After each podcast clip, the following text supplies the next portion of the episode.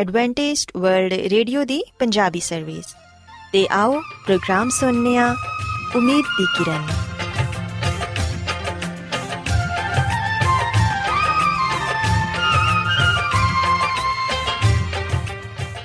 ਸਾਥਿਓ, ਮੈਂ ਤੁਹਾਡੀ ਮੇਜ਼ਬਾਨ ਫਰਾਸਲੀਮ ਪ੍ਰੋਗਰਾਮ ਉਮੀਦ ਦੀ ਕਿਰਨ ਦੇ ਨਾਲ ਤੁਹਾਡੀ ਖidmat 'ਚ ਹਾਜ਼ਰ ਹਾਂ। ਸਾਡੀ ਪੂਰੀ ਟੀਮ ਵੱਲੋਂ ਪ੍ਰੋਗਰਾਮ ਸੁਣਨ ਵਾਲੇ ਸਾਰੇ ਸਾਥੀਆਂ ਨੂੰ ਸਾਡਾ ਮੁਹੱਬਤ ਤੇ ਖਲੂਸ ਭਰਾ ਸਲਾਮ ਕਬੂਲ ਹੋਏ ਸਾਥਿਓ ਉਮੀਦ ਕਰਨੀਆ ਕਿ ਤੁਸੀਂ ਸਾਰੇ ਖੁਦਾ ਤਾਲਾ ਦੇ ਫਜ਼ਲੋ ਕਰਮ ਨਾਲ ਖੈਰੀਅਤ ਨਾਲ ਹੋ ਤੇ ਅੱਜ ਦੇ ਪ੍ਰੋਗਰਾਮ ਦੀ ਤਫਸੀਲ ਕੁਝ ਇਸ ਤਰ੍ਹਾਂ ਹੈ ਕਿ ਪ੍ਰੋਗਰਾਮ ਦਾ ਆਗਾਜ਼ ਇੱਕ ਖੂਬਸੂਰਤ ਗੀਤ ਨਾਲ ਕੀਤਾ ਜਾਏਗਾ ਤੇ ਗੀਤ ਦੇ ਬਾਅਦ ਖੁਦਾ ਦੇ ਖਾਦਮ ਅਜ਼ਮਤ ਇਮਨੁਅਲ ਖੁਦਾਵੰਦ ਦੇ ਇਲਾਹੀ ਪਾਕਲਾਮ ਚੋਂ ਪੈਗਾਮ ਪੇਸ਼ ਕਰਨਗੇ ਇਸ ਤੋਂ ਇਲਾਵਾ ਸਾਥਿਓ ਪ੍ਰੋਗਰਾਮ ਦੇ ਆਖਿਰ 'ਚ ਇੱਕ ਹੋਰ ਖੂਬਸੂਰਤ ਗੀਤ ਤੁਹਾਡੀ ਖidmat 'ਚ ਪੇਸ਼ ਕੀਤਾ ਜਾਏਗਾ ਸੋ ਆਓ ਅੱਜ ਦੇ ਪ੍ਰੋਗਰਾਮ ਦਾ ਆਗਾਜ਼ ਇਸ ਰੂਹਾਨੀ ਗੀਤ ਨਾਲ ਕਰਨੇ ਆ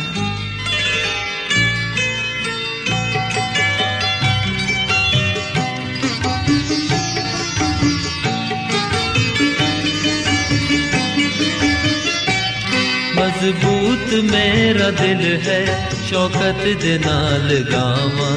ਤਾਰੀਫ ਆਪਣੇ ਰੱਬ ਦੀ ਤੇ ਹਮਦ ਮੈਂ ਸੁਣਾਵਾਂ। ਮਜ਼ਬੂਤ ਮੇਰਾ ਦਿਲ ਹੈ ਸ਼ੌਕਤ ਦੇ ਨਾਲ ਗਾਵਾਂ। ਤਾਰੀਫ ਆਪਣੇ ਰੱਬ ਦੀ ਤੇ ਹਮਦ ਮੈਂ ਸੁਣਾਵਾਂ। ਮਜ਼ਬੂਤ ਮੇਰਾ ਦਿਲ ਹੈ।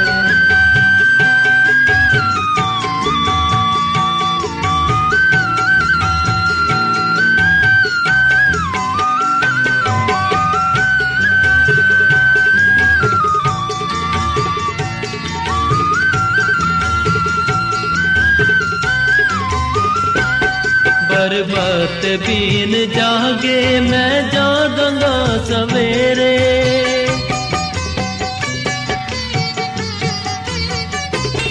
ਬਰਬਤ ਬੀਨ ਜਾਗੇ, ਮੈਂ ਜਾਗਾਂਗਾ ਸਵੇਰੇ। ਕੌਮਾਂ ਤੇ ਉਮਤਾਂ ਵਿੱਚ ਸ਼ੁਕਰਾਨੇ ਗਾਵਾਂ ਤੇਰੇ, ਸ਼ੁਕਰਾਨੇ ਗਾਵਾਂ ਤੇਰੇ। ਮਜ਼ਬੂਤ ਮੇਰਾ ਦਿਲ ਹੈ ਸ਼ੌਕਤ ਦੇ ਨਾਲ ਗਾਵਾਂ। ਤਾਰੀਫ ਆਪਣੇ ਰੱਬ ਦੀ ਤੇ ਹਮਦ ਮੈਂ ਸੁਣਾਵਾਂ। ਮਜ਼ਬੂਤ ਮੇਰਾ ਦਿਲ ਹੈ।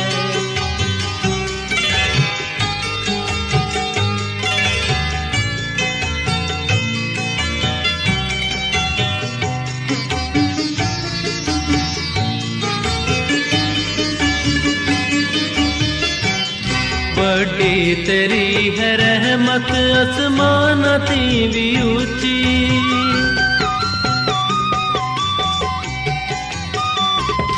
बड़ी तेरी है रहमत, आसमान भी ऊँची। या रब, तेरी अमानत है बदला पहुँची है बदला पहुँची। मज़बूत मेरा दिल है ਸ਼ੌਕਤ ਦੇ ਨਾਲ ਗਾਵਾਂ, ਤਾਰੀਫ ਆਪਣੇ ਰੱਬ ਦੀ ਤੇ ਹਮਦ ਮੈਂ ਸੁਣਾਵਾਂ। ਮਜ਼ਬੂਤ ਮੇਰਾ ਦਿਲ ਹੈ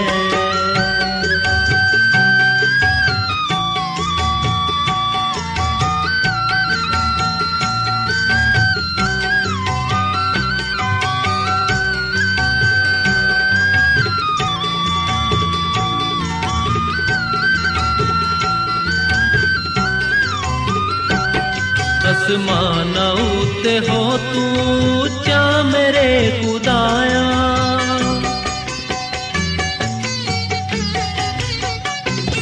ਅਸਮਾਨਾਂ ਉੱਤੇ ਹੋ ਤੂੰ ਉੱਚਾ ਮੇਰੇ ਖੁਦਾਇਆ।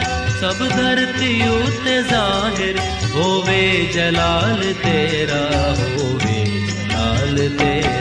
ਮਜ਼ਬੂਤ ਮੇਰਾ ਦਿਲ ਹੈ, ਸ਼ੌਕਤ ਦੇ ਨਾਲ ਗਾਵਾਂ। ਤਾਰੀਫ ਆਪਣੇ ਰੱਬ ਦੀ ਤੇ ਹਮਦ ਮੈਂ ਸੁਣਾਵਾਂ ਮਜ਼ਬੂਤ ਮੇਰਾ ਦਿਲ ਹੈ ਰੋਜ਼ਾਨਾ ਐਡਵੈਂਟਿਸਟ ਵਰਲਡ ਰੇਡੀਓ 24 ਘੰਟੇ ਦਾ ਪ੍ਰੋਗਰਾਮ ਜਨੂਬੀ ਏਸ਼ੀਆ ਦੇ ਲਈ ਪੰਜਾਬੀ ਉਰਦੂ ਅੰਗਰੇਜ਼ੀ ਸਿੰਧੀ ਤੇ ਦੂਜੀਆਂ ਬਹੁਤ ਸਾਰੀਆਂ ਜ਼ੁਬਾਨਾਂ ਵਿੱਚ ਨਸ਼ਰ ਕਰਦਾ ਹੈ ਸਿਹਤ ਮਤਵਾਜ਼ਨ ਖੁਰਾਕ تعلیم ਖਾਨਦਾਨੀ ਜ਼ਿੰਦਗੀ ਤੇ ਬਾਈਬਲ ਮੁਕੱਦਸ ਨੂੰ ਸਮਝਣ ਦੇ ਲਈ ਐਡਵੈਂਟਿਸਟ ਵਰਲਡ ਰੇਡੀਓ ਜ਼ਰੂਰ ਸੁਨੋ ਸਾਡੀ ਪੰਜਾਬੀ ਸਰਵਿਸ ਦਾ ਪਤਾ ਲਿਖ ਲਵੋ। ਇਨਚਾਰਜ ਪ੍ਰੋਗਰਾਮ ਉਮੀਦ ਦੀ ਕਿਰਨ, post box number 32 Lahore, Pakistan. Adventist world radio ਵੱਲੋਂ ਪ੍ਰੋਗਰਾਮ ਉਮੀਦ ਦੀ ਕਿਰਨ ਨਿਸ਼ਰ ਕੀਤਾ ਜਾ ਰਿਹਾ ਹੈ ਹੁਣ ਵੇਲਾ ਹੈ ਕਿ ਅਸੀਂ ਖੁਦਾ ਦੇ ਪਾਕ ਕਲਾਮ ਚੋਂ ਪੈਗਾਮ ਸੁਣੀਏ।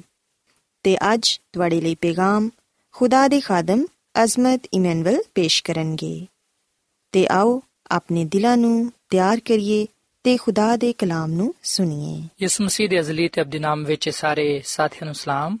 ਸਾਥਿਓ, ਮੈਂ ਮਸੀਹ ਯਿਸੂ ਵਿੱਚ ਤੁਹਾਡਾ ਖਾਦਮ ਅਜ਼ਮਤ ਇਮਨੁਅਲ ਕਲਾਮੇ ਮੁਕੱਦਸ ਦੇ ਨਾਲ ਤੁਹਾਡੀ ਖਿਦਮਤ ਵਿੱਚ ਹਾਜ਼ਰ ਹਾਂ ਤੇ ਸਾਥੀਓ, ਮੈਨੂੰ ਉਮੀਦ ਹੈ ਕਿ ਤੁਸੀਂ ਹੁਣ ਖੁਦਾਵੰਦ ਦੇ ਕਲਾਮ ਨੂੰ ਸੁਣਨ ਦੇ ਲਈ ਤਿਆਰ ਹੋ। ਸਾਥੀਓ, ਅੱਜ ਅਸੀਂ ਬਾਈਬਲ ਮੁਕੱਦਸ ਚੋਂ ਇੱਕ ਐਸੀ ਸਚਾਈ ਦੇ ਬਾਰੇ ਜਾਣਾਂਗੇ। ਬਾਈਬਲ ਮੁਕੱਦਸ ਚੋਂ ਅੱਜ ਅਸੀਂ ਇੱਕ ਐਸੀ تعلیم ਨੂੰ ਪਾਵਾਂਗੇ, ਜਿਹਦਾ ਤਾਲੁਕ ਇਨਸਾਨ ਦੀ ਜ਼ਿੰਦਗੀ ਦੇ ਨਾਲ ਹੈ ਤੇ ਮੈਂ ਸੋਚਣਾ ਵਾਂ ਕਿ ਇਸ ਸਚਾਈ ਨੂੰ ਜਾਣਨਾ, ਇਸ تعلیم ਨੂੰ ਹਾਸਲ ਕਰਨਾ ਸਾਡੇ ਲਈ ਬੇहद ਜ਼ਰੂਰੀ ਹੈ ਸਾਥੀਓ, ਅੱਜ ਅਸੀਂ ਜਿਹੜੀ ਗੱਲ ਨੂੰ ਬਾਈਬਲ ਮੁਕੱਦਸ ਚੋਂ ਸਿੱਖਾਂਗੇ ਤੇ ਜਾਣਾਂਗੇ ਉਹ ਆਏ ਕਿ ਮੌਤ ਦੇ ਬਾਅਦ ਇਨਸਾਨ ਕਿੱਥੇ ਜਾਂਦਾ ਹੈ? ਅਗਰ ਕਿਸੇ ਸ਼ਖਸ ਨੇ ਤੋਬਾ ਕੀਤੀ ਹੈ ਅਗਰ ਉਹ ਦੁਨੀਆ ਦੇ ਨਜਾਤ ਦੇ ਹਿੰਦਾ ਯਾਨੀ ਕਿ ਯਿਸੂ ਮਸੀਹ ਤੇ ਇਮਾਨ ਲਿਆਂਦਾ ਹੈ, ਅਗਰ ਉਹ ਮਰ ਜਾਂਦਾ ਹੈ, ਤੇ ਕੀ ਉਹ ਸਿੱਧਾ ਆਸਮਾਨ ਤੇ ਚਲਾ ਜਾਂਦਾ ਹੈ? ਤੇ ਜਿਹੜਾ ਸ਼ਖਸ ਤੋਬਾ ਨਹੀਂ ਕਰਦਾ, ਜਿਹੜਾ ਸ਼ਖਸ ਖੁਦਾ ਤੇ ਈਮਾਨ ਨਹੀਂ ਲਿਆਂਦਾ, ਜਿਹੜਾ ਸ਼ਖਸ ਗੁਨਾਹ ਵਿੱਚ ਹੀ ਜ਼ਿੰਦਗੀ گزارਦਾ ਰਹਿੰਦਾ ਹੈ, ਅਗਰ ਉਹ ਮਰ ਜਾਂਦਾ ਹੈ, ਤੇ ਕੀ ਉਹ ਮਰਨ ਦੇ ਫੌਰਨ ਬਾਅਦ ਜਹਨਮ ਵਿੱਚ ਯਾਨੀ ਕਿ ਅੱਗ ਵਿੱਚ ਸੁੱਟਿਆ ਜਾਂਦਾ ਹੈ ਸਾਥੀਓ ਅੱਜ ਅਸੀਂ ਇਹਨਾਂ ਗੱਲਾਂ ਨੂੰ ਹੀ ਬਾਈਬਲ ਮੁਕੱਦਸ ਚੋਂ ਸਿੱਖਾਂਗੇ ਤੇ ਮੈਨੂੰ ਉਮੀਦ ਹੈ ਕਿ ਤੁਸੀਂ ਵੀ ਇਹਨਾਂ ਗੱਲਾਂ ਨੂੰ ਜਾਨਣਾ ਚਾਹੋਗੇ ਯਕੀਨਨ ਤੁਸੀਂ ਇਸ ਗੱਲ ਨੂੰ ਸਿੱਖਣਾ ਚਾਹੋਗੇ ਕਿ ਮੌਤ ਦੇ ਬਾਅਦ ਇਨਸਾਨ ਕਿੱਥੇ ਜਾਂਦਾ ਹੈ ਕਿ ਰਾਸਤਬਾਜ਼ ਲੋਕ ਆਸਮਾਨ ਤੇ ਚਲੇ ਜਾਂਦੇ ਨੇ ਤੇ ਬਦਕਾਰ ਮਰਨ ਦੇ ਬਾਅਦ ਅੱਗ ਵਿੱਚ ਸੁੱਟੇ ਜਾਂਦੇ ਨੇ ਬਾਈਬਲ ਮੁਕੱਦਸ ਸਾਨੂੰ ਇਹਦੇ ਬਾਰੇ ਕੀ تعلیم ਦਿੰਦੀ ਹੈ ਬਾਈਬਲ ਮੁਕੱਦਸ ਵਿੱਚ ਇਹਨਾਂ ਦੇ ਬਾਰੇ ਕੀ ਕੁਝ ਲਿਖਿਆ ਹੋਇਆ ਹੈ। ਆਓ ਸਾਥੀਓ, ਆਪਣੇ ਈਮਾਨ ਦੀ ਮਜ਼ਬੂਤੀ ਤੇ ਈਮਾਨ ਦੀ ਤਰੱਕੀ ਦੇ ਲਈ ਖੁਦਾਵੰਦ ਦੇ ਕਲਾਮ ਨੂੰ ਸੁਣਨੇ ਆ ਤੇ ਸਚਾਈ ਦੇ ਪੈਗਾਮ ਤੋਂ ਵਾਕਿਫ ਹੋਣੇ ਆ। ਸੋ ਸਾਥੀਓ, ਸਭ ਤੋਂ ਪਹਿਲਾਂ ਮੈਂ ਤੁਹਾਨੂੰ ਦੱਸਣਾ ਚਾਹਾਂਗਾ ਕਿ ਜਦੋਂ ਇਨਸਾਨ ਮਰ ਜਾਂਦਾ ਹੈ, ਉਸ ਵੇਲੇ ਉਹਦੀ ਕਿਹੋ ਜੀ ਹਾਲਤ ਹੁੰਦੀ ਹੈ ਯਾਨੀ ਕਿ ਉਹਦੀ ਕਿਵੇਂ ਦੀ ਹਾਲਤ ਹੁੰਦੀ ਹੈ ਮੌਤ ਦੇ ਵੇਲੇ ਇਨਸਾਨ ਕਿਵੇਂ ਦਾ ਹੁੰਦਾ ਹੈ? ਬਾਈਬਲ ਮੁਕੱਦਸ ਇਹਨੂੰ ਕਿਸ ਤਰ੍ਹਾਂ ਬਿਆਨ ਕਰਦੀ ਹੈ ਸਾਥੀਓ, ਅਗਰ ਅਸੀਂ ਬਾਈਬਲ ਮੁਕੱਦਸ ਦੇ ਪੁਰਾਣੇ ਅਹਿਦਨਾਮੇ ਵਿੱਚ ਜ਼ਬੂਰ 146 ਤੇ ਦੀ 4 ਐਤ ਪੜ੍ਹੀਏ, ਤੇ ਇੱਥੇ ਇਹ ਗੱਲ ਬਿਆਨ ਕੀਤੀ ਗਈ ਹੈ ਕਿ ਉਹਦਾ ਦਮ ਨਿਕਲ ਜਾਂਦਾ ਹੈ ਤੇ ਉਹ ਮਿੱਟੀ ਵਿੱਚ ਮਿਲ ਜਾਂਦਾ ਹੈ। ਉਸ ਦਿਨ ਉਹਦੇ ਮਨਸੂਬੇ ਫਨਾ ਹੋ ਜਾਂਦੇ ਨੇ। ਔਰ ਫਿਰ ਅਸੀਂ ਜ਼ਬੂਰ 104 ਤੇ ਦੀ 29ਵੀਂ ਐਤ ਵਿੱਚ ਇਹ ਗੱਲ ਪੜ੍ਹਨੇ ਹੈ ਕਿ ਤੂੰ ਆਪਣਾ ਮੂੰਹ ਛੁਪਾ ਲੈਣਾ ਹੈ ਤੇ ਆ ਪਰੇਸ਼ਾਨ ਹੋ ਜਾਂਦੇ ਨੇ। ਤੂੰ ਇਹਨਾਂ ਦਾ ਦਮ ਰੋਕ ਲੈਣਾ ਹੈ ਤੇ ਆ ਮਰ ਜਾਂਦੇ ਨੇ ਔਰ ਫਿਰ ਮਿੱਟੀ ਵਿੱਚ ਮਿਲ ਜਾਂਦੇ ਨੇ। ਸੋ ਸਾਥੀਓ, ਅਸੀਂ ਬਾਈਬਲ ਮੁਕੱਦਸ ਵਿੱਚ ਇਹ ਗੱਲ ਪੜ੍ਹਨੇ ਆ ਕਿ ਜਦੋਂ ਇਨਸਾਨ ਦਾ ਦਮ ਨਿਕਲ ਜਾਂਦਾ ਹੈ, ਉਸ ਵੇਲੇ ਇਨਸਾਨ ਮਰ ਜਾਂਦਾ ਹੈ ਔਰ ਫਿਰ ਉਹ ਮਿੱਟੀ ਵਿੱਚ ਜਾ ਮਿਲਦਾ ਹੈ। ਤੇ ਜਦੋਂ ਇਨਸਾਨ ਮਰ ਜਾਂਦਾ ਹੈ, ਜਦੋਂ ਇਨਸਾਨ ਦਾ ਦਮ ਨਿਕਲ ਜਾਂਦਾ ਹੈ, ਜਦੋਂ ਉਹ ਮਿੱਟੀ ਵਿੱਚ ਜਾ ਮਿਲਦਾ ਹੈ, ਉਸ ਦਿਨ ਉਹਦੇ ਮਨਸੂਬੇ ਫਨਾ ਹੋ ਜਾਂਦੇ ਨੇ। ਤੇ ਅਸੀਂ ਬਾਈਬਲ ਮੁਕੱਦਸ ਦੇ ਪੁਰਾਣੇ ਅਹਿਦਨਾਮੇ ਵਿੱਚ ਵਾਇਸ ਦੀ ਕਿਤਾਬ ਦੇ 9 ਬਾਬ ਦੀ 5 ਐਤ ਵਿੱਚ ਅਗਲ ਪੜ੍ਹਨੇ ਆ ਕਿ ਜ਼ਿੰਦਾ ਜਾਣਦੇ ਨੇ ਕਿ ਉਹ ਮਰਨਗੇ, ਪਰ ਮੁਰਦੇ ਕੁਝ ਵੀ ਨਹੀਂ ਜਾਣਦੇ। ਸੋ ਸਾਥੀਓ ਇਹ ਗੱਲ ਯਾਦ ਰੱਖੋ ਕਿ ਜਦੋਂ ਇਨਸਾਨ ਮਰ ਜਾਂਦਾ ਹੈ, ਉਸ ਵੇਲੇ ਉਹ ਮੁਕੰਮਲ ਤੌਰ ਨਾਲ ਖਤਮ ਹੋ ਜਾਂਦਾ ਹੈ। ਮਰਨ ਦੇ ਬਾਅਦ ਇਨਸਾਨ ਜ਼ਿੰਦਾ ਨਹੀਂ ਰਹਿੰਦਾ। ਬਾਈਬਲ ਮੁਕੱਦਸ ਗੱਲ ਬਿਆਨ ਕਰਦੀ ਏ ਕਿ ਜਦੋਂ ਇਨਸਾਨ ਚੋਂ ਜ਼ਿੰਦਗੀ ਦਾ ਦਮ ਖਤਮ ਹੋ ਜਾਂਦਾ ਹੈ। ਉਸ ਵੇਲੇ ਇਨਸਾਨ ਮਰ ਜਾਂਦਾ ਹੈ, ਉਹ ਮਿੱਟੀ ਵਿੱਚ ਮਿਲ ਜਾਂਦਾ ਹੈ, ਉਸ ਦਿਨ ਉਹਦੇ ਮਨਸੂਬੇ ਫਨਾ ਹੋ ਜਾਂਦੇ ਨੇ। ਸਾਥੀਓ, ਅਸੀਂ ਇਨਸਾਨ ਦੀ ਪਦਾਇਸ਼ ਦੇ ਬਾਰੇ ਜਾਣਦੇ ਹਾਂ। ਬਾਈਬਲ ਮੁਕੱਦਸ ਚੋਂ ਅਸੀਂ ਇਸ ਗੱਲ ਨੂੰ ਜਾਣਨ ਵਾਲੇ ਬਣਨੇ ਆ ਕਿ ਖੁਦਾ ਨੇ ਇਨਸਾਨ ਨੂੰ ਕਿਸ ਤਰ੍ਹਾਂ ਬਣਾਇਆ ਹੈ, ਕਿਸ ਤਰ੍ਹਾਂ ਖਲਕ ਕੀਤਾ ਹੈ। ਪਦਾਇਸ਼ ਦੀ ਕਿਤਾਬ ਦੇ 2 ਬਾਬ ਦੀ 7ਵੀਂ ਐਤ ਵਿੱਚ ਇਹ ਗੱਲ ਬਿਆਨ ਕੀਤੀ ਗਈ ਹੈ ਕਿ ਖੁਦਾਵੰਦ ਖੁਦਾ ਨੇ ਜ਼ਮੀਨ ਦੀ ਮਿੱਟੀ ਨਾਲ ਇਨਸਾਨ ਨੂੰ ਬਣਾਇਆ ਤੇ ਉਹਦੇ ਅੰਦਰ ਜ਼ਿੰਦਗੀ ਦਾ ਦਮ ਫੂੰਕਿਆ ਤੇ ਇਨਸਾਨ ਜੀਤੀ ਜਾਨ ਹੋਇਆ। ਸੋ ਅਸੀਂ ਹਮੇਸ਼ਾ ਇਸ ਗੱਲ ਨੂੰ ਯਾਦ ਰੱਖੀਏ ਕਿ ਜ਼ਮੀਨ ਦੀ ਮਿੱਟੀ ਨਾਲ ਇਨਸਾਨ ਨੂੰ ਬਣਾਇਆ ਗਿਆ ਹੈ ਤੇ ਇਨਸਾਨ ਦੇ ਅੰਦਰ ਜਿਹੜਾ ਜ਼ਿੰਦਗੀ ਦਾ ਦਮ ਹੈ ਉਹ ਖੁਦਾ ਨੇ ਫੂੰਕਿਆ ਹੈ, ਉਹ ਖੁਦਾ ਨੇ ਰੱਖਿਆ ਹੈ। ਇਸ ਲਈ ਇਨਸਾਨ ਜੀਤੀ ਜਾਨ ਹੈ ਸਾਥੀਓ, ਜਿਹੜਾ ਜ਼ਿੰਦਗੀ ਦਾ ਦਮ ਹੈ ਇਹਨੂੰ ਹੀ ਰੂਹ ਆਖਿਆ ਜਾਂਦਾ ਹੈ ਕਿ ਦਫਾ ਸੇ ਗੱਲ ਕਰਨੇ ਆ ਕਿ ਇਨਸਾਨ ਦੇ ਅੰਦਰ ਰੂਹ ਪਾਈ ਜਾਂਦੀ ਹੈ ਤੇ ਇਸ ਰੂਹ ਤੋਂ ਜੋ ਮੁਰਾਦ ਹੈ ਉਹ ਹੈ ਜ਼ਿੰਦਗੀ ਦਾ ਦਮ। ਸਾਥੀਓ, ਯਾਦ ਰੱਖੋ ਕਿ ਇਨਸਾਨ ਦੇ ਅੰਦਰ ਕੋਈ ਐਸੀ ਰੂਹ ਨਹੀਂ ਪਾਈ ਜਾਂਦੀ ਜਿਹੜੀ ਕਿ ਮਰਨ ਦੇ ਬਾਅਦ ਜ਼ਿੰਦਾ ਰਹਿੰਦੀ ਹੈ ਜਿਵੇਂ ਕਿ ਕਈ ਲੋਕ ਸੋਚਦੇ ਨੇ, ਸਮਝਦੇ ਨੇ ਕਿ ਇਨਸਾਨ ਜਦੋਂ ਮਰ ਜਾਂਦਾ ਹੈ ਉਹਦਾ ਜਿਸਮ ਤੇ ਮਿੱਟੀ ਵਿੱਚ ਜਾ ਮਿਲਦਾ ਹੈ ਪਰ ਉਹਦੀ ਰੂਹ ਜੀ ਜ਼ਿੰਦਾ ਰਹਿੰਦੀ ਹੈ ਸਾਥੀਓ ਇਨਸਾਨ ਦੇ ਅੰਦਰ ਕੋਈ ਇੰਜ ਦੀ ਸ਼ੈ ਨਹੀਂ ਪਾਈ ਜਾਂਦੀ, ਜਿਹੜੀ ਕਿ ਅਬਦੀ ਹੋਏ, ਜਿਹੜੀ ਕਿ ਅਬਦ ਤੱਕ ਜ਼ਿੰਦਾ ਰਹੇ ਰੂਹ ਨੂੰ ਹੀ ਬਾਈਬਲ ਮੁਕੱਦਸ ਵਿੱਚ ਜ਼ਿੰਦਗੀ ਦਾ ਦਮ ਆਖਿਆ ਗਿਆ ਹੈ। ਜਿਵੇਂ ਕਿ ਅਸੀਂ ਵਾਇਸ ਦੀ ਕਿਤਾਬ ਦੇ 12ਵੇਂ ਬਾਬ ਦੇ 7 ਐਤ ਵਿੱਚ ਅਗਲ ਪੜ੍ਹਨੇ ਆ ਕਿ ਖਾਕ ਖਾਕ ਨਾਲ ਜਾ ਮਿਲੇ, ਜਿਸ ਤਰ੍ਹਾਂ ਪਹਿਲੂ ਮਿਲੀ ਹੋਈ ਸੀ, ਤੇ ਰੂਹ ਖੁਦਾ ਦੇ ਕੋਲ ਜਿੱਥੋਂ ਉਹ ਆਏ ਸੀ ਵਾਪਸ ਜਾਏ। ਸੋ ਯਾਦ ਰੱਖੋ ਕਿ ਇਸ ਹਵਾਲੇ ਵਿੱਚ ਜਿਹੜਾ ਲਫ਼ਜ਼ ਰੂਹ ਇਸਤੇਮਾਲ ਹੋਇਆ ਹੈ ਉਸ ਤੋਂ ਮੁਰਾਦ ਹੈ ਦਮ, ਜਿਹੜਾ ਖੁਦਾ ਨੇ ਦਿੱਤਾ ਸੀ। ਉਸੇ ਜ਼ਿੰਦਗੀ ਦੇ ਦਮ ਨੂੰ ਖੁਦਾਵੰਦ ਵਾਪਸ ਲੈ ਲੈਂਦਾ ਹੈ। ਜਿਵੇਂ ਕਿ ਐਸਾ ਜ਼ਬੂਰ 146 ਤੇ ਦੀ 4 ਐਤ ਵਿੱਚ ਪੜਿਆ ਹੈ ਕਿ ਉਹਦਾ ਦਮ ਨਿਕਲ ਜਾਂਦਾ ਹੈ ਤੇ ਉਹ ਮਿੱਟੀ ਵਿੱਚ ਮਿਲ ਜਾਂਦਾ ਹੈ। ਉਸੇ ਦਿਨ ਉਹਦੇ ਮਨਸੂਬੇ ਫਨਾ ਹੋ ਜਾਂਦੇ ਨੇ। ਸੋ ਸਾਥੀਓ, ਜ਼ਿੰਦਗੀ ਦਾ ਦਮ ਖੁਦਾ ਦੀ ਤਰਫੋਂ ਦਿੱਤਾ ਗਿਆ ਹੈ ਕਿਉਂਕਿ ਖੁਦਾ ਹੀ ਜ਼ਿੰਦਗੀ ਦਾ ਅਜ਼ੀਮ ਬਾਨੀ ਹੈ ਤੇ ਇਨਸਾਨ ਦੀ ਮੌਤ ਤੇ ਵਾਪਸ ਉਸ ਜ਼ਿੰਦਗੀ ਦਾ ਦਮ ਲੈ ਲਿਆ ਜਾਂਦਾ ਹੈ। ਸੋ ਸਾਥੀਓ, ਇਨਸਾਨ ਮੌਤ ਦੇ ਵੇਲੇ ਮਰਨ ਦੇ ਬਾਅਦ ਮਿੱਟੀ ਵਿੱਚ ਦਫਨਾਇਆ ਜਾਂਦਾ ਹੈ। ਉਹ ਮਿੱਟੀ ਵਿੱਚ ਜਾ ਮਿਲਦਾ ਹੈ ਤੇ ਬਾਈਬਲ ਮੁਕੱਦਸਾ ਗੱਲ ਬਿਆਨ ਕਰਦੀ ਏ ਕਿ ਜਦੋਂ ਇਨਸਾਨ ਮਰ ਜਾਂਦਾ ਹੈ, ਜਦੋਂ ਉਹ ਮਿੱਟੀ ਵਿੱਚ ਮਿਲ ਜਾਂਦਾ ਹੈ, ਉਸ ਦਿਨ ਉਹਦੇ ਮਨਸੂਬੇ ਖਤਮ ਹੋ ਜਾਂਦੇ ਨੇ। ਯਾਨੀ ਕਿ ਇਨਸਾਨ ਮੁਕੰਮਲ ਤੌਰ 'ਤੇ ਮੁਰਦਾ ਹੁੰਦਾ ਹੈ, ਮਰ ਜਾਂਦਾ ਹੈ ਤੇ ਮੁਰਦੇ ਨਹੀਂ ਜਾਣਦੇ ਕਿ ਉਹ ਕਿੱਥੇ ਹੁੰਦੇ ਨੇ। ਸੋ ਸਾਥੀਓ, ਮੈਨੂੰ ਉਮੀਦ ਹੈ ਕਿ ਤੁਸੀਂ ਇਸ ਗੱਲ ਨੂੰ ਸਿੱਖਿਆ ਹੈ ਕਿ ਮੌਤ ਦੇ ਵੇਲੇ ਇਨਸਾਨ ਦੀ ਹਾਲਤ ਕਿਵੇਂ ਦੀ ਹੁੰਦੀ ਹੈ। ਮੌਤ ਦੇ ਵੇਲੇ ਇਨਸਾਨ ਮੁਰਦਾ ਹੁੰਦਾ ਹੈ, ਉਹਦੇ ਮਨਸੂਬੇ, ਸੋਚੋ ਵਿਚਾਰ ਸਭ ਕੁਝ ਖਤਮ ਹੋ ਜਾਂਦਾ ਹੈ। ਮਰਨ ਦੇ ਬਾਅਦ ਇਨਸਾਨ ਨਾ ਤੇ ਵੇਖ ਸਕਦਾ ਹੈ, ਨਾ ਸੁਣ ਸਕਦਾ ਹੈ, ਨਾ ਗੱਲਬਾਤ ਕਰ ਸਕਦਾ ਹੈ ਤੇ ਨਾ ਹੀ ਇਧਰ ਉਧਰ ਜਾ ਸਕਦਾ ਹੈ। ਮੌਤ ਦੇ ਵੇਲੇ ਇਨਸਾਨ ਮੁਰਦਾ ਹੁੰਦਾ ਹੈ, ਕਬਰ ਵਿੱਚ ਪਿਆ ਰਹਿੰਦਾ ਹੈ, ਉਹਦਾ ਜਿਸਮ ਮਿੱਟੀ ਵਿੱਚ ਜਾ ਮਿਲਦਾ ਹੈ। ਸਾਥੀਓ ਇੱਥੇ ਮੈਂ ਤੁਹਾਨੂੰ ਆ ਵੀ ਗੱਲ ਦੱਸਣਾ ਚਾਹਾਂਗਾ ਕਿ ਬਾਈਬਲ ਮੁਕੱਦਸ ਵਿੱਚ ਇਨਸਾਨੀ ਮੌਤ ਨੂੰ ਸੋ ਜਾਣ ਨਾਲ ਵੀ ਤਸ਼ਬੀਹ ਦਿੱਤੀ ਗਈ ਹੈ ਨੀਂਦ ਨਾਲ ਇਹਨੂੰ ਅਲਾਮਤ ਦਿੱਤੀ ਗਈ ਹੈ ਜਿਵੇਂ ਕੋਈ ਸ਼ਖਸ ਗਹਿਰੀ ਨੀਂਦ ਵਿੱਚ ਹੁੰਦਾ ਹੈ, ਜਦੋਂ ਕੋਈ ਵੀ ਇਨਸਾਨ ਸੌਂਦਾ ਹੈ, ਉਸ ਵੇਲੇ ਉਹਨੂੰ ਪਤਾ ਨਹੀਂ ਹੁੰਦਾ ਕਿ ਉਹਦੇ ird-gird ਕੀ ਕੁਝ ਹੁੰਦੀ ਹੈ। ਉਸੇ ਤਰ੍ਹਾਂ ਮਰਿਆ ਹੋਇਆ ਸ਼ਖਸ, ਮੁਰਦਾ ਸ਼ਖਸ ਕੁਝ ਵੀ ਨਹੀਂ ਜਾਣਦਾ ਕਿ ਦੁਨੀਆ ਵਿੱਚ ਕੀ ਕੁਝ ਹੁੰਦੀ ਹੈ। ਸੋ ਸਾਥੀਓ, ਇੱਥੇ ਇਹ ਸਵਾਲ ਪੈਦਾ ਹੁੰਦਾ ਹੈ ਕਿ ਮੌਤ ਦੇ ਬਾਅਦ ਰਾਸਤਬਾਜ਼ ਲੋਕ ਕਿੱਥੇ ਜਾਂਦੇ ਨੇ? ਸਾਥੀਓ, ਬਾਈਬਲ ਮੁਕੱਦਸ ਗੱਲ ਬਿਆਨ ਕਰਦੀ ਹੈ ਕਿ ਭਾਵੇਂ ਰਾਸਤਬਾਜ਼ ਕੋਈ ਹੋਏ ਜਾਂ ਨਾਰਾਜ਼ ਯਾਨੀ ਕਿ ਬਦਕਾਰ, ਜਿਹੜਾ ਵੀ ਇਨਸਾਨ ਇਸ ਦੁਨੀਆਂ ਵਿੱਚ ਪਾਇਆ ਜਾਂਦਾ ਹੈ, ਸਾਰੇ ਦੇ ਸਾਰੇ ਮਰਨ ਦੇ ਬਾਅਦ ਇੱਕ ਹੀ ਜਗ੍ਹਾ ਤੇ ਜਾਂਦੇ ਨੇ। ਯਾਨੀ ਕਿ ਕਬਰ ਵਿੱਚ ਵਾਇਸ ਦੀ ਕਿਤਾਬ ਦੇ 3 ਬਾਬ ਦੀ 20ਵੀਂ ਆਇਤ ਵਿੱਚ ਅਸੀਂ ਇਹ ਗੱਲ ਪੜ੍ਹਨੇ ਆ ਕਿ ਸਾਰੇ ਦੇ ਸਾਰੇ ਇੱਕ ਹੀ ਜਗ੍ਹਾ ਜਾਂਦੇ ਨੇ, ਸਾਰੇ ਦੇ ਸਾਰੇ ਖਾਕ ਤੋਂ ਨੇ ਤੇ ਸਾਰੇ ਦੇ ਸਾਰੇ ਫਿਰ ਖਾਕ ਵਿੱਚ ਜਾ ਮਿਲਦੇ ਨੇ। ਸੋ ਸਾਥੀਓ ਰਾਸਤਬਾਸ ਲੋਕ ਵੀ ਮਰਨ ਦੇ ਬਾਅਦ ਖਾਕ ਵਿੱਚ ਜਾ ਮਿਲਦੇ ਨੇ, ਯਾਨੀ ਕਿ ਉਹ ਕਬਰ ਵਿੱਚ ਦਫਨਾਏ ਜਾਂਦੇ ਨੇ ਤੇ ਉੱਥੇ ਹੀ ਪਏ ਰਹਿੰਦੇ ਨੇ। ਤੇ ਅਸੀਂ ਬਾਈਬਲ ਮੁਕੱਦਸ ਵਿੱਚ ਬਹੁਤ ਸਾਰੇ ਲੋਕਾਂ ਦੇ ਬਾਰੇ ਇਹ ਗੱਲ ਪੜ੍ਹਨੇ ਆ ਕਿ ਉਹ ਮਰੇ ਤੇ ਕਬਰਾਂ ਵਿੱਚ ਦਫਨਾਏ ਗਏ। ਅਸੀਂ ਵਿਖਨੇ ਕਿ ਇਸ ਦੁਨੀਆਂ ਵਿੱਚ ਅਜ਼ੀਮ ਬਜ਼ੁਰਗ ਆਏ ਨਬੀ ਪੈਗੰਬਰ ਆਏ ਉਹਨਾਂ ਨੇ ਰਾਸਤੇ ਦੀ ਜ਼ਿੰਦਗੀ گزارੀ ਆਪਣੀਆਂ ਜ਼ਿੰਦਗੀਆਂ ਤੋਂ ਖੁਦਾ ਦਾ ਜਲਾਲ ਜ਼ਾਹਿਰ ਕੀਤਾ ਪਰ ਮਰਨ ਦੇ ਬਾਅਦ ਉਹਨਾਂ ਨੂੰ ਦਫਨਾਇਆ ਗਿਆ ਉਹ ਆਸਮਾਨ ਤੇ ਨਾ ਗਏ ਕਿਉਂਕਿ ਆਸਮਾਨ ਤੇ ਜਾਣ ਦਾ ਇੱਕ ਵੇਲਾ ਹੈ ਤੇ ਅਜੇ ਉਹ ਵੇਲਾ ਨਹੀਂ ਆਇਆ ਸਾਥੀਓ ਹਜ਼ਰਤ ਆਦਮ ਹਜ਼ਰਤ ਨੂ ਹਜ਼ਰਤ ਇਬਰਾਹਿਮ ਹਜ਼ਰਤ ਯੂਸਫ ਹਜ਼ਰਤ ਦਾਊਦ ਤੇ ਹੋਰ ਦੂਜੇ ਨਬੀ ਪੈਗੰਬਰ ਜਿੰਨੇ ਵੀ ਇਸ ਦੁਨੀਆਂ ਵਿੱਚ ਆਏ ਯਿਸੂ ਮਸੀਹ ਦੇ ਸ਼ਾਗਿਰਦ ਯਾਨੀ ਕਿ ਯੋਹਨਾ ਰਸੂਲ ਪਤਰਸ ਰਸੂਲ ਔਰ ਫਿਰ ਪਲੂਸ ਰਸੂਲ ਇਹਨਾਂ ਸਾਰਿਆਂ ਤੇ ਮੌਤ ਆਈ ਤੇ ਆ ਮਸੀਹ ਵਿੱਚ ਸੋ ਗਏ ਇਹਨਾਂ ਨੂੰ ਕਬਰਾਂ ਵਿੱਚ ਦਫਨਾਇਆ ਗਿਆ ਤੇ ਅਸੀਂ ਬਾਈਬਲ ਮੁਕੱਦਸ ਦੇ ਨਵੇਂ ਏਧਨਾਮੇ ਵਿੱਚ ਅਮਾਲ ਦੀ ਕਿਤਾਬ ਦੇ 2 ਬਾਬ ਦੀ 29 ਐਤ ਵਿੱਚ ਆ ਗੱਲ ਪੜ੍ਹਦੇ ਆ ਪਤਰਸ ਰਸੂਲ ਨੇ ਆ ਗੱਲ ਕਹੀ ਕਿ ਐ ਭਰਾਵੋ ਮੈਂ ਕੌਮ ਦੇ ਬਜ਼ੁਰਗ ਦਾਊਦ ਦੇ ਹੱਕ ਵਿੱਚ ਤੁਹਾਨੂੰ ਦਲੇਰੀ ਦੇ ਨਾਲ ਕਹਿ ਸਕਣਾ ਵਾਂ ਕਿ ਉਹ ਮੂਇਆ ਤੇ ਦਫਨ ਵੀ ਹੋਇਆ ਤੇ ਉਹਦੀ ਕਬਰ ਅੱਜ ਤੱਕ ਸਾਡੇ ਕੋਲ ਮੌਜੂਦ ਹੈ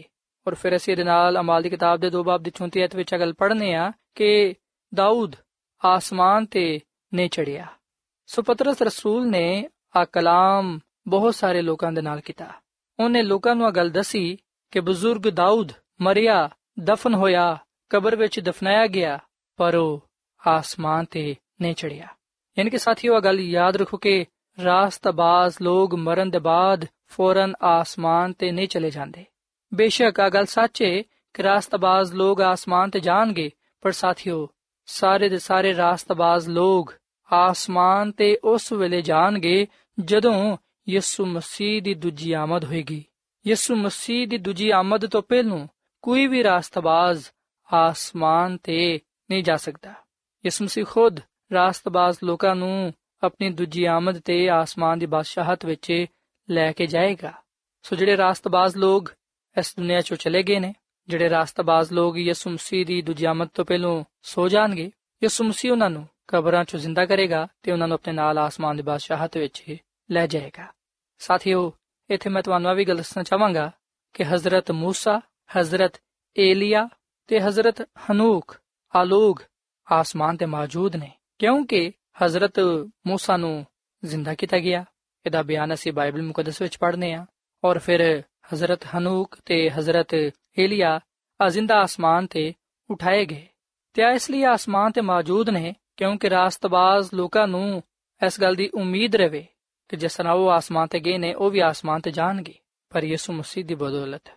ਸੋ ਸਾਥੀਓ, ਮਰਨ ਦੇ ਫੁਰਨ ਬਾਅਦ ਰਾਸਤਬਾਜ਼ ਲੋਕ ਆਸਮਾਨ ਤੇ ਨਹੀਂ ਜਾਂਦੇ, ਬਲਕਿ ਮਰਨ ਦੇ ਬਾਅਦ ਰਾਸਤਬਾਜ਼ ਲੋਕ ਮੌਤ ਦੀ ਹਾਲਤ ਵਿੱਚ ਕਬਰਾਂ ਵਿੱਚ ਸੁੱਤੇ ਰਹਿੰਦੇ ਨੇ। ਯਿਸੂ ਮਸੀਹ ਦੀ ਦੂਜੀ ਆਮਦ ਤੇ ਉਹ ਜ਼ਿੰਦਾ ਕੀਤੇ ਜਾਣਗੇ ਤੇ ਆਸਮਾਨ ਦੀ ਬਾਦਸ਼ਾਹਤ ਵਿੱਚ ਉਹ ਦਾਖਲ ਕੀਤੇ ਜਾਣਗੇ। ਔਰ ਫਿਰ ਸਾਥੀਓ, ਇੱਥੇ ਮੈਂ ਤੁਹਾਨੂੰ ਇਹ ਵੀ ਗੱਲ ਦੱਸਣਾ ਚਾਹਾਂਗਾ ਕਿ ਜਿਹੜੇ ਬਦਕਾਰ ਲੋਕ ਨੇ, ਜਿਹੜੇ ਆਪਣੇ ਗੁਨਾਹਾਂ ਤੋਂ ਤੋਬਾ ਨਹੀਂ ਕਰਦੇ, ਜਦੋਂ ਉਹ ਮਰ ਜਾਂਦੇ ਨੇ, ਉਸ ਵੇਲੇ ਉਹ ਵੀ ਕਬਰਾਂ ਵਿੱਚ ਰਹਿੰਦੇ ਨੇ, ਮੁਰਦੇ ਪਏ ਰਹਿੰਦੇ ਨੇ। ਮਰਨ ਦੇ ਬਾਅਦ ਬਦਕਾਰ, ਗੁਨਾਹਗਾਰ ਲੋਕ ਜਹਨਮ ਵਿੱਚ ਯਾਨੀ ਕਿ ਅੱਗ ਵਿੱਚ ਨਹੀਂ ਸੁੱਟੇ ਜਾਂਦੇ। ਕਈ ਲੋਕਾਂ ਦਾ ਖਿਆਲ ਹੈ ਕਿ ਜਿਹੜੇ ਬਦਕਾਰ ਨੇ, ਗੁਨਾਹਗਾਰ ਨੇ, ਉਹ ਮਰਨ ਦੇ ਫੁਰਨ ਬਾਅਦ ਜਹਨਮ ਵਿੱਚ ਚਲੇ ਜਾਂਦੇ ਨੇ। ਕਈ ਲੋਕਾਂ ਦਾ ਖਿਆਲ ਹੈ ਕਿ ਖੁਦਾਵੰਦ ਉਹਨਾਂ ਨੂੰ ਅੱਗ ਵਿੱਚ ਸੁੱਟ ਦਿੰਦਾ ਹੈ। ਸਾਥੀਓ, ਇਸ ਤਰ੍ਹਾਂ ਦੀ ਤਾਲੀਮ ਸਾਨੂੰ ਬਾਈਬਲ ਮੁਕੱਦਸ ਵਿੱਚ ਕਿਧਰੇ ਵੀ ਪੜਨ ਨੂੰ ਨਹੀਂ ਮਿਲਦੀ। ਬੇਸ਼ੱਕ ਬਦਕਾਰਾਂ ਦੀ, ਸ਼ਰੀਰਾਂ ਦੀ ਸਜ਼ਾ ਦਾ ਇੱਕ ਵਕਤ ਮੁਕਰਰ ਹੈ। ਪਰ ਅਸੀਂ ਵਿਖਨੇ ਕਿ ਉਹ ਵਕਤ ਉਹ ਵੇਲਾ ਅਜੇ ਨਹੀਂ ਆਇਆ। ਬਾਈਬਲ ਮੁਕੱਦਸ ਸਾਨੂੰ ਗੱਲ ਸਿਖਾਉਂਦੀ ਹੈ ਕਿ ਜਿਹੜੇ ਤੋਬਾ ਨਹੀਂ ਕਰਦੇ ਜਿਹੜੇ ਖੁਦਾ ਤੇ ਈਮਾਨ ਨਹੀਂ ਲਿਆਂਦੇ, ਜਿਹੜੇ ਆਪਣੀ ਜ਼ਿੰਦਗੀ ਖੁਦਾ ਨੂੰ ਨਹੀਂ ਦਿੰਦੇ, ਉਹਦੇ ਕਲਾਮ ਦੇ ਮੁਤਾਬਿਕ ਆਪਣੀ ਜ਼ਿੰਦਗੀ ਨੂੰ ਨਹੀਂ ਗੁਜ਼ਾਰਦੇ, ਉਹ ਲੋਕ ਫਨਾ ਕਿਤੇ ਜਾਣਗੇ, ਬਰਬਾਦ ਕਿਤੇ ਜਾਣਗੇ। ਪਰ ਉਹਨਾਂ ਨੂੰ, ਉਹਨਾਂ ਦੇ ਗੁਨਾਹ ਦੀ ਸਜ਼ਾ ਦੁਨੀਆ ਦੇ ਖਾਤਮੇ ਤੇ ਮਿਲੇਗੀ। ਅਸੀਂ ਬਾਈਬਲ ਮੁਕੱਦਸ ਦੇ ਨਵੇਂ ਏਧਨਾਮੇ ਵਿੱਚ ਪਤਰਸ, ਰਸੂਲ ਦਾ ਦੂਜਾ ਖਾਤੇ ਦੇ ਦੋ ਬਾਬ ਦੀ 9ਵੀਂ ਆਇਤ ਵਿੱਚ ਅਗਲ ਪੜ੍ਹਨੇ ਆ ਕਿ ਖੁਦਾਵੰਦ ਦਿਨਦਾਰਾਂ ਨੂੰ ਤੇ ਆਜ਼ਮਾਇਸ਼ ਤੋਂ ਕੱਢਣਾ ਜਾਣਦਾ ਹੈ ਤੇ ਬਦਕਾਰਾਂ ਨੂੰ ਅਦਾਲਤ ਦੇ ਦਿਨ ਤੱਕ ਸਜ਼ਾ ਵਿੱਚ ਰੱਖਣਾ ਵੀ ਜਾਣਦਾ ਹੈ। ਸੋ ਇਸ ਹਵਾਲੇ ਦਾ ਤਾਲੁਕ ਮੁਸਤਕਬਲ ਦੇ ਨਾਲ ਪਾਇਆ ਜਾਂਦਾ ਹੈ ਕਿ ਖੁਦਾਵੰਦ ਬਦਕਾਰਾਂ ਨੂੰ ਅਦਾਲਤ ਦੇ ਦਿਨ ਤੱਕ ਸਜ਼ਾ ਵਿੱਚ ਰੱਖਣਾ ਜਾਣਦਾ ਹੈ। ਸਾਥੀਓ, ਦੁਨੀਆ ਦੇ ਖਾਤਮੇ ਤੇ ਬਦਕਾਰਾਂ ਨੂੰ ਸਜ਼ਾ ਦਿੱਤੀ ਜਾਏਗੀ। ਆਸਮਾਨ ਤੋਂ ਅੱਗ ਨਾਜ਼ਿਲ ਹੋਏਗੀ ਤੇ ਉਹ ਅੱਗ ਸ਼ਰੀਰਾਂ ਨੂੰ, ਬਦਕਾਰਾਂ ਨੂੰ ਬਿਲਕੁਲ ਤਬਾਹ ਕਰ ਦੇਗੀ। ਉਹਨਾਂ ਨੂੰ ਜਲਾ ਕੇ ਸਾਹ ਬਣਾ ਦੇਗੀ। ਤੇ ਇਸ ਗੱਲ ਦਾ ਜ਼ਿਕਰ ਅਸੀਂ ਮਲਾਕੀ ਦੀ ਕਿਤਾਬ ਦੇ 4 ਬਾਬ ਦੀ ਪਹਿਲੀ ਤੋਂ ਤੀਜੀ ਤੱਕ ਪਾਣੇ ਆ ਸੋ ਸਾਥੀਓ ਆ ਗੱਲ ਯਾਦ ਰੱਖੋ ਕਿ ਸ਼ਰੀਰ ਯਾਨੀ ਕਿ ਬਦਕਾਰ ਤੇ ਰਾਸਤ ਮੁਰਦੇ ਕਿਆਮਤ ਦੇ ਦਿਨ ਤੱਕ ਆਪਣੀ ਆਪਣੀ ਕਬਰਾਂ ਵਿੱਚ ਬਿਲਕੁਲ ਬੇਖਬਰ ਪਏ ਰਹਿਣਗੇ। ਯਿਸੂ ਮਸੀਹ ਰਾਸਤਬਾਜ਼ਾਂ ਨੂੰ ਪਹਿਲੀ ਕਿਆਮਤ ਵਿੱਚ ਜ਼ਿੰਦਾ ਕਰੇਗਾ ਤੇ ਦੂਜੀ ਵਿੱਚ ਸ਼ਰੀਰਾਂ ਨੂੰ। ਮੁਬਾਰਕ ਤੇ ਮੁਕੱਦਸ ਹੋ ਨੇ ਜਿਹੜੇ ਕਿ ਪਹਿਲੀ ਕਿਆਮਤ ਵਿੱਚ ਸ਼ਰੀਕ ਹੋਣ, ਕਿਉਂਕਿ ਉਹਨਾਂ ਤੇ ਦੂਜੀ ਮੌਤ ਦਾ ਅਸਰ ਨਾ ਹੋਏਗਾ। ਜਿਹੜੇ ਦੂਜੀ ਕਿਆਮਤ ਵਿੱਚ ਜ਼ਿੰਦਾ ਹੋਣਗੇ, ਉਹ ਬਦਕਾਰ ਤੇ ਸ਼ਰੀਰ ਹੋਣਗੇ ਉਹਨਾਂ ਨੂੰ ਸਜ਼ਾ ਦਿੱਤੀ ਜਾਏਗੀ। ਯਹੋਨਾ ਦੇ ਅੰਜੀਲ ਦੇ 5 ਬਾਬ ਦੀ 28 ਤੇ 29 ਆਇਤ ਵਿੱਚ ਇਹ ਗੱਲ ਬਿਆਨ ਕੀਤੀ ਗਈ ਹੈ ਯਿਸੂ ਮਸੀਹ ਨੇ ਫਰਮਾਇਆ ਕਿ ਇਸ ਗੱਲ ਤੋਂ ਤਜੁਬ ਨਾ ਕਰੋ, ਕਿਉਂਕਿ ਉਹ ਵੇਲਾ ਆਂਦਾ ਹੈ ਕਿ ਜਿੰਨੇ ਕਬਰਾਂ ਵਿੱਚ ਹੋਣਗੇ, ਉਹਦੀ ਆਵਾਜ਼ ਸੁਣ ਕੇ ਨਿਕਲਣਗੇ, ਜਿਨ੍ਹਾਂ ਨੇ ਨੇਕੀ ਕੀਤੀ ਹੋਏਗੀ ਜ਼ਿੰਦਗੀ ਦੀ ਕਿਆਮਤ ਦੇ ਲਈ ਤੇ ਜਿਨ੍ਹਾਂ ਨੇ ਬਦੀ ਕੀਤੀ ਹੋਏਗੀ ਸਜ਼ਾ ਦੀ ਕਿਆਮਤ ਦੇ ਲਈ। ਸੋ ਸਾਥੀਓ ਆ ਗੱਲ ਯਾਦ ਰੱਖੋ ਕਿ ਪਹਿਲੀ ਕਿਆਮਤ ਤੇ ਰਾਸਤਬਾਜ਼ ਲੋਕ ਜ਼ਿੰਦਾ ਕਿਤੇ ਜਾਣਗੇ। ਤੇ ਆ ਪਹਿਲੀ ਕਿਆਮਤ ਯਿਸੂ ਮਸੀਹ ਦੀ ਦੂਜੀ ਆਮਦ ਤੇ ਹੋਏਗੀ ਯਿਸੂ ਮਸੀਹ ਦੀ ਦੂਜੀ ਆਮਦ ਤੇ ਰਾਸਤਬਾਜ਼ ਲੋਕਾਂ ਨੂੰ ਜ਼ਿੰਦਾ ਕੀਤਾ ਜਾਏਗਾ ਉਹ ਆਸਮਾਨ ਤੇ ਚਲੇ ਜਾਣਗੇ ਜਦਕਿ ਦੂਜੀ ਕਿਆਮਤ ਦੇ ਬਾਅਦ ਸਰੀਰ ਸਜ਼ਾ ਪਾਉਣ ਦੇ ਲਈ ਜ਼ਿੰਦਾ ਹੋਣਗੇ ਤੇ ਉਹ ਬਿਲਕੁਲ ਤਬਾਹ ਬਰਬਾਦ ਹੋ ਜਾਣਗੇ ਤੇ ਸਾਥੀਓ ਦੂਜੀ ਕਿਆਮਤ ਹਜ਼ਾਰ ਸਾਲਾ ਜ਼ਮਾਨੇ ਦੇ ਬਾਅਦ ਹੋਏਗੀ ਯਿਸੂ ਮਸੀਹ ਦੀ ਦੂਜੀ ਆਮਦ ਤੇ ਰਾਸਤਬਾਜ਼ ਲੋਕ ਆਸਮਾਨ ਤੇ ਜਾਣਗੇ ਹਜ਼ਾਰ ਬਰਸ ਤੱਕ ਉਹ ਆਸਮਾਨ ਤੇ ਬਾਦਸ਼ਾਹੀ ਕਰਨਗੇ ਤੇ ਉਹਦੇ ਇਖਤਤਾਮ ਤੇ ਦੂਜੀ ਕਿਆਮਤ ਹੋਏਗੀ ਸ਼ਰੀਰਾਂ ਨੂੰ ਜ਼ਿੰਦਾ ਕੀਤਾ ਜਾਏਗਾ ਤੇ ਉਹਨਾਂ ਨੂੰ ਉਹਨਾਂ ਦੇ ਗੁਨਾਹ ਦੀ ਸਜ਼ਾ ਮਿਲੇਗੀ। ਸੋ ਸਾਥੀਓ, ਅਸੀਂ ਵਿਖਨੇ ਕਿ ਰਾਸਤਬਾਜ਼ ਲੋਕਾਂ ਦੇ ਲਈ ਬਾਈਬਲ ਮੁਕੱਦਸ ਵਿੱਚ ਜ਼ਿੰਦਗੀ ਦੀ ਉਮੀਦ ਪਾਈ ਜਾਂਦੀ ਹੈ ਮੁਬਾਰਕ ਤੇ ਖੁਸ਼ਖਬਰੀ ਦੀ ਉਮੀਦ ਪਾਈ ਜਾਂਦੀ ਹੈ ਜਦਕਿ ਅਸੀਂ ਵਿਖਨੇ ਕਿ ਜਿਹੜੇ ਲੋਗ ਤੋਬਾ ਨਹੀਂ ਕਰਦੇ, ਜਿਹੜੇ ਲੋਗ ਆਪਣੇ ਗੁਨਾਹਾਂ ਤੋਂ ਨਿਕਲਣਾ ਪਸੰਦ ਨਹੀਂ ਕਰਦੇ, ਜਿਹੜੇ ਲੋਕ ਗੁਨਾਹਾਂ ਵਿੱਚ ਜ਼ਿੰਦਗੀ گزارਨਾ ਪਸੰਦ ਕਰਨਗੇ, ਜਿਹੜੇ ਖੁਦਾ ਨੂੰ ਤਰਕ ਕਰਨਗੇ, ਉਹਦੀ ਸ਼ਰੀਅਤ ਨੂੰ ਤਰਕ ਕਰਨਗੇ ਆਪਣੇ ਆਪ ਨੂੰ ਜਿਹੜੇ ਲੋਕ ਬਦਲਣਗੇ ਨਹੀਂ, ਬਾਈਬਲ ਮੁਕੱਦਸਾ ਗੱਲ ਬਿਆਨ ਕਰਦੀ ਏ ਕਿ ਉਹ ਆਪਣੇ ਗੁਨਾਹ ਦੀ ਸਜ਼ਾ ਪਾਣਗੇ। ਉਹਨਾਂ ਦੇ ਲਈ ਇਹ ਗੱਲ ਬਿਆਨ ਕੀਤੀ ਗਈ ਏ ਕਿ ਜਿਹੜੀ ਜਾਨ ਗੁਨਾਹ ਕਰੇਗੀ, ਸੋ ਉਹ ਮਰੇਗੀ। ਔਰ ਫਿਰ ਸਾਥੀਓ ਤੇ ਮੈਂ ਤੁਹਾਨੂੰ ਆ ਵੀ ਗੱਲ ਦੱਸਣਾ ਚਾਹਾਂਗਾ ਕਿ ਮੌਤ ਦੇ ਬਾਅਦ ਕੋਈ ਵੀ ਇਨਸਾਨ ਖੁਦਾ ਨੂੰ ਯਾਦ ਨਹੀਂ ਕਰ ਸਕਦਾ। ਮੌਤ ਦੇ ਬਾਅਦ ਕੋਈ ਵੀ ਇਨਸਾਨ ਤੋਬਾ ਨਹੀਂ ਕਰ ਸਕਦਾ, ਨਜਾਤ ਨਹੀਂ ਪਾ ਸਕਦਾ। ਸੋ ਮੌਤ ਤੋਂ ਪਹਿਲੂ ਹੀ ਅਸੀਂ ਤੋਬਾ ਕਰ ਸਕਨੇ ਆ, ਨਜਾਤ ਪਾ ਸਕਨੇ ਆ ਆਪਣੀਆਂ ਜ਼ਿੰਦਗੀਆਂ ਤੋਂ ਖੁਦਾ ਦਾ ਜਲਾਲ ਜ਼ਾਹਿਰ ਕਰ ਸਕਨੇ ਆ ਜਦਕਿ ਮੌਤ ਦੇ ਬਾਅਦ ਸਾਨੂੰ ਇਸ ਤਰ੍ਹਾਂ ਦਾ ਕੋਈ ਮੌਕਾ ਨਹੀਂ ਮਿਲੇਗਾ ਕਿਉਂਕਿ ਮੌਤ ਦੇ ਬਾਅਦ ਇਨਸਾਨ ਕਬਰ ਵਿੱਚ ਪਿਆ ਰਹਿੰਦਾ ਹੈ ਮੁਰਦਾ ਹੁੰਦਾ ਹੈ ਇਸ ਲਈ ਤੇ ਹਜ਼ਰਤ ਦਾਊਦ ਕਹਿੰਦਾ ਕਿ ਮੌਤ ਦੇ ਬਾਅਦ ਤੇਰੀ ਯਾਦ ਨਹੀਂ ਕਬਰ ਵਿੱਚ ਕੌਣ ਤੇਰੀ ਸ਼ੁਕਰਗੁਜ਼ਾਰੀ ਕਰੇਗਾ ਸੋ ਅਜੇ ਸਾਡੇ ਕੋਲ ਮੌਕਾ ਹੈ ਵੇ ਕਿ ਅਸੀਂ ਤੋਬਾ ਕਰੀਏ ਆਪਣੇ ਗੁਨਾਹਾਂ ਨੂੰ ਤਰਕ ਕਰੀਏ ਖੁਦਾ ਨੂੰ ਕਬੂਲ ਕਰੀਏ ਤਾਂ ਕਿ ਨਜਾਤ ਪਾਈਏ ਨਜਾਤ ਪਾਣ ਵਾਲੇ ਲੋਕ ਰਾਸਤਾਬਾਜ਼ ਲੋਕ ਇਸ ਮਸੀਹ ਦੀ ਦੂਜੀ ਆਮਦ ਤੇ ਆਸਮਾਨ ਤੇ ਜਾਣਗੇ ਅਬਦੁੱਲਾਬਾਦ ਖੁਦਾਮਦ ਆਪਣੇ ਖੁਦਾ ਦੇ ਨਾਲ ਰਹਿਣਗੇ ਇਸ ਲਈ ਸਾਥੀਓ ਅਸੀਂ ਇਸ ਗੱਲ ਨੂੰ ਜਾਣੀਏ ਕਿ ਇਸ ਜ਼ਿੰਦਗੀ ਵਿੱਚ ਖੁਦਾ ਨੂੰ ਕਬੂਲ ਕਰਨਾ ਕਿੰਨਾ ਹੀ ਜ਼ਰੂਰੀ ਹੈ ਸੋ ਸਾਥੀਓ ਆਓ ਅਸੀਂ ਇਸ ਦੁਨੀਆਂ ਵਿੱਚ ਰਹਿੰਦੇ ਹੋਇਆਂ ਆਪਣੇ ਗੁਨਾਹਾਂ ਤੋਂ ਤੋਬਾ ਕਰੀਏ ਯਿਸੂ ਮਸੀਹ ਤੇ ਇਮਾਨ ਲਿਆਈਏ ਉਹਨੂੰ ਆਪਣਾ ਸ਼ਖਸੀ ਨਜਾਤ ਦੇਹਿੰਦਾ تسلیم ਕਰੀਏ ਤਾਂ ਕਿ ਅਸੀਂ ਰਾਸਤਬਾਜ਼ ਲੋਕਾਂ ਵਿੱਚ ਸ਼ਾਮਿਲ ਹੋ ਸਕੀਏ ਰਾਸਤਬਾਜ਼ ਲੋਕ ਖੁਦਾ ਦੀ ਕੁਰਬਤ ਨੂੰ ਪਾਣਗੇ ਉਹ ਆਪਣੇ ਨਜਾਤ ਦੇਹਿੰਦੇ ਦਾ ਹਵਾ ਵਿੱਚ ਉੱਡ ਕੇ ਇਸਤਕਬਾਲ ਕਰਨਗੇ, ਉਹਦੇ ਨਾਲ ਆਸਮਾਨੀ ਬਾਦਸ਼ਾਹਤ ਵਿੱਚ ਜਾਣਗੇ ਆਪਣੀ ਜ਼ਿੰਦਗੀ ਪਾਣਗੇ। ਅਗਰ ਅਸੀਂ ਆਪਣੀ ਜ਼ਿੰਦਗੀ ਨੂੰ ਪਾਣਾ ਚਾਹਨੇ ਆ ਆਪਣੀ ਬਾਦਸ਼ਾਹਤ ਵਿੱਚ ਜਾਣਾ ਚਾਹਨੇ ਆ ਤੇ ਫਿਰ ਅਸੀਂ ਆਪਣੀ ਜ਼ਿੰਦਗੀ ਨੂੰ ਬਦਲੀਏ। ਆਪਣਾ ਆਪ ਖੁਦਾ ਨੂੰ ਦਈਏ, ਤਾਂ ਕਿ ਖੁਦਾਵੰਦ ਸਾਨੂੰ ਕਬੂਲ ਫਰਮਾਏ। ਸਾਥੀਓ, ਬੇਸ਼ੱਕ ਜਿਹੜੀ ਜ਼ਿੰਦਗੀ ਅਸੀਂ ਇਸ ਦੁਨੀਆਂ ਵਿੱਚ ਗੁਜ਼ਾਰਦੇ ਆ ਆਫਾਨੀ ਹੈ। ਪਰ ਜਿਹੜੀ ਜ਼ਿੰਦਗੀ ਸਾਨੂੰ ਯਿਸੂ ਮਸੀਹ ਵਿੱਚ ਮਿਲੇਗੀ, ਜਿਹੜੀ ਅਬਦੀ ਜ਼ਿੰਦਗੀ ਅਸੀਂ ਖੁਦਾਵੰਦ ਯਿਸੂ ਮਸੀਹ ਕੋਲ ਪਾਵਾਂਗੇ, ਉਹਦੇ ਵਿੱਚ ਅਸੀਂ ਅਬਦੁੱਲਾਬਾਦ ਖੁਦਾਵੰਦ ਆਪਣੇ ਖੁਦਾ ਦੇ ਨਾਲ ਰਹਿ ਸਕਾਂਗੇ। ਆਪਣੀ ਜ਼ਿੰਦਗੀ ਨੂੰ ਪਾਣ ਵਾਸਤੇ ਅਬਦੀ ਬਾਦਸ਼ਾਹਤ ਵਿੱਚ ਜਾਣ ਵਾਸਤੇ ਸਾਨੂੰ ਇਸ ਮਸੀਹ ਨੂੰ ਕਬੂਲ ਕਰਨਾ ਹੋਏਗਾ, ਗੁਨਾਹਾਂ ਨੂੰ ਛੱਡਣਾ ਹੋਏਗਾ, ਆਪਣਾ ਆਪ ਖੁਦਾ ਨੂੰ ਦੇਣਾ ਹੋਏਗਾ, ਤਾਂ ਕਿ ਸਾਡੀਆਂ ਜ਼ਿੰਦਗੀਆਂ ਤੋਂ ਖੁਦਾ ਦੇ ਜਲਾਲ ਜ਼ਾਹਿਰ ਹੋਏ। ਸੋ ਸਾਥੀਓ, ਇਸ ਵੇਲੇ ਮੈਂ ਤੁਹਾਡੇ ਨਾਲ ਮਿਲ ਕੇ ਦੁਆ ਕਰਨਾ ਚਾਹਨਾ ਆਓ ਅਸੀਂ ਖੁਦਾ ਦੇ ਅੱਗੇ ਇਲਤਜਾ ਕਰੀਏ, ਕਿ ਉਹ ਸਾਡੀ ਰਹਿਨਮਾਈ ਕਰੇ, ਤਾਂ ਕਿ ਅਸੀਂ ਉਹਦੇ ਕਲਾਮ ਦੇ ਮੁਤਾਬਿਕ ਆਪਣੀਆਂ ਜ਼ਿੰਦਗੀਆਂ ਨੂੰ ਗੁਜ਼ਾਰ ਸਕੀਏ। ਤੇ ਜੋ ਕੁਝ ਅਸਾਂ ਸਿੱਖਿਆ ਹੈ, ਇਹਨੂੰ ਸਮਝਣ ਦੀ ਤੇ ਇਹਨੂੰ ਕਬੂਲ ਕਰਨ ਦੀ ਤੌਫੀਕ عطا ਫਰਮਾਏ ਉਹ ਸਾਥੀਓ ਅਸੀਂ ਖੁਦਾਮ ਦੀ ਹਜ਼ੂਰ ਦੁਆ ਕਰੀਏ ਐ ਜ਼ਮੀਨ ਤੇ ਆਸਮਾਨ ਦੇ ਖਾਲਕ ਤੇ ਮਾਲਿਕ ਜ਼ਿੰਦਾ ਖੁਦਾਵੰਦ ਅਸੀਂ ਤੇਰੇ ਹਜ਼ੂਰਾਨੇ ਆ ਤੇਰੇ ਨਾਮ ਨੂੰ ਇੱਜ਼ਤ ਤੇ ਜਲਾਲ ਦੇਨੇ ਆ ਕਿਉਂਕਿ ਤੂੰ ਹੀ ਤਾਰੀਫ ਤੇ ਤਮਜੀਦ ਦੇ ਲਾਇਕ ਹੈ ਐ ਖੁਦਾਵੰਦ ਅਸੀਂ ਆਪਣਾ ਆਪ ਤੈਨੂੰ ਦੇਨੇ ਆ ਅਸੀਂ ਇਸ ਗੱਲ ਦਾ ਇਕਰਾਰ ਕਰਨੇ ਆ ਕਿ ਅਸੀਂ ਗੁਨਾਹਗਾਰ ਆ ਸਾਡੇ ਗੁਨਾਹਾਂ ਨੂੰ ਤੂੰ ਬਖਸ਼ ਦੇ ਤੇ ਸਾਨੂੰ ਤੂੰ ਪਾਕ ਸਾਫ਼ ਕਰ ਕਿਉਂਕਿ ਅਸੀਂ ਯਿਸੂ ਮਸੀਹ ਤੇ ਮੰਨ ਲਿਆਨੇ ਆ ਉਹਨੂੰ ਹੀ ਆਪਣਾ ਨਜਾਤ ਦੇਹਿੰਦਾ تسلیم ਕਰਨੇ ਆ ਹੈ ਯਿਸੂ, ਤੂੰ ਸਾਡੀ ਜ਼ਿੰਦਗੀ ਵਿੱਚ ਆ ਤੇ ਸਾਡੀਆਂ ਜ਼ਿੰਦਗੀਆਂ ਨੂੰ ਬਦਲ ਦੇ ਤੇ ਸਾਨੂੰ ਆਪਣੇ ਜਲਾਲ ਦੇ ਲਈ ਇਸਤੇਮਾਲ ਕਰ। ਐ ਖੁਦਾਵੰਦ, ਅੱਜ ਦੇ ਕਲਾਮ ਦੇ ਵਸਿਲ ਨਾਲ ਸਾਨੂੰ ਬੜੀ ਬਰਕਤ ਦੇ ਤੇ ਫਜ਼ਲ ਦੇ ਕੇ ਅਸੀਂ ਰਾਸਤਾਬਾਜ਼ੀ ਦੀ ਜ਼ਿੰਦਗੀ گزارੀਏ ਤਾਂ ਕਿ ਅਸੀਂ ਉਹਨਾਂ ਲੋਕਾਂ ਵਿੱਚ ਸ਼ਾਮਿਲ ਹੋ ਸਕੀਏ ਜਿਨ੍ਹਾਂ ਨੂੰ ਤੂੰ ਆਸਮਾਨ ਦੀ ਬਾਦਸ਼ਾਹਤ ਵਿੱਚ ਲੈ ਕੇ ਜਾਏਂਗਾ। ਸਾਨੂੰ ਤੂੰ ਆਪਣੇ ਦੂਜੀ ਆਮਦ ਲਈ ਤਿਆਰੀ عطا ਫਰਮਾ ਤਾਂ ਕਿ ਅਸੀਂ ਹਮੇਸ਼ਾ ਤੇਰੇ ਨਾਲ ਜੁੜੇ ਰਹੀਏ।